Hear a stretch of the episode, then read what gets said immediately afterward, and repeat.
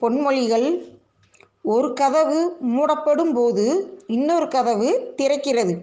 ஆனால் பல நேரங்களில் நாம் மூடிய கதவின் நினைவிலேயே இருப்பதனால் திறந்த கதவுகள் நம் கண்களுக்கு தெரிவதில்லை.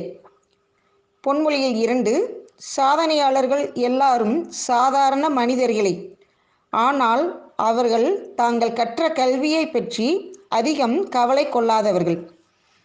பொன்மொழிகள் மூன்று தன்னம்பிக்கை கொண்டவர்கள் ஒவ்வொரு பிரச்சனையிலும் உள்ள வாய்ப்பை பார்க்கின்றார்கள். நம்பிக்கை இல்லாதவர்கள் ஒவ்வொரு வாய்ப்பிலும் உள்ள பிரச்சனையை பார்க்கிறார்கள்.